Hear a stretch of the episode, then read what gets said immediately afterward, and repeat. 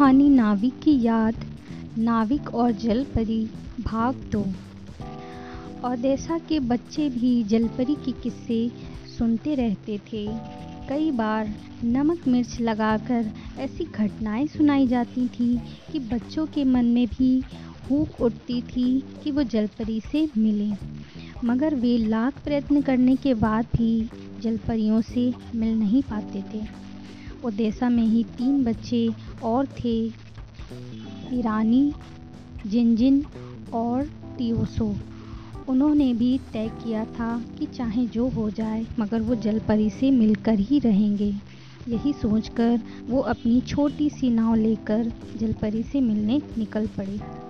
चलते चलते शाम हो गई तो उन बच्चों ने समुंदर के किनारे नाव को बाँध दिया और कहीं रुक कर गपशप करने लगे। बातें करते करते उन्हें नींद आ गई और कब सवेरा हो गया पता ही नहीं चला। सवेरा होते ही जलपरी से मिलने के लिए वो फिर अपनी नाव को लेकर निकल पड़े। ओदेसा का एक व्यापारी था गोलूवेब उसे व्यापार में बहुत घाटा हुआ था। तब उसने सोचा कि कहीं दूर जाकर कोई काम करेगा और धन कमाएगा। और हुआ भी यही। उसने दूर देश में जाकर बहुत सारा धन, हीरा जवाहरात कमाया और दस बरस बाद वह अब अपने घर और ओदेसा को लौट रहा था। उसकी नाव खचाखच, हीरे, मोती जवरात रुपए वगैरह से भरी हुई थी और वो ओदेसा की ओर लौट रहा था। जैसे ही वो परी वाली पहाड़ी की ओर बढ़ा और थोड़ा करीब पहुँचा वैसे ही उसे ज़ोर ज़ोर से बचाओ बचाओ की आवाज़ें आने लगीं। ये आवाज़ें उन तीन बच्चों की ही थी। गोलू वेब ने अपनी नाव की गति बढ़ाई और उन बच्चों के पास पहुँचा। उसने देखा कि उन बच्चों की नाव में पानी भरता जा रहा है। समुद्र की लहरें भी ज़ोर ज़ोर से उछाल मार रही हैं। गोलू की नाव में इतना सामान था कि और बोझ बढ़ाया नहीं जा सकता था। उसे तुरंत फैसला लेना था।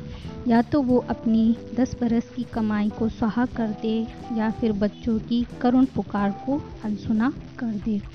मगर गोलू बेब ने देर न करते हुए अपना कीमती कमाया सामान पानी में फेंक दिया और एक एक करके उन बच्चों को अपने नाव में खींच लिया। बच्चे तो फ़िलहाल बच गए।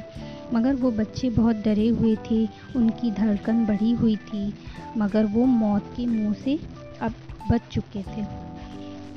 तभी एक जलपरी वहाँ सचमुच दिखाई दी। उसने कहा, तुमने अपना कीमती सामान सारा गवा दिया और इन बच्चों को बचाया।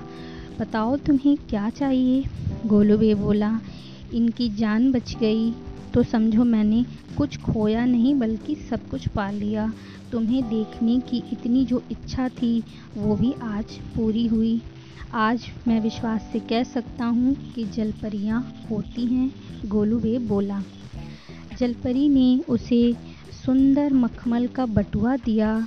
उस बटुए में पाँच सोने के सिक्के थे। परी बोली, गोलू वेब इसे संभाल कर रखना, चाहे जितना खर्च करो। ये सिक्के कभी ख़त्म ना होंगे। गोलू वेब और देसा नहीं रुका, वो फिर चल दिया नई मंजिल की खोज में। और इसी तरह इस कहानी का एक सुखद अंत होता है। दोस्तों, अगली कहानी लेकर फिर हाजिर होंगी। तब तक के लिए गुड बाय।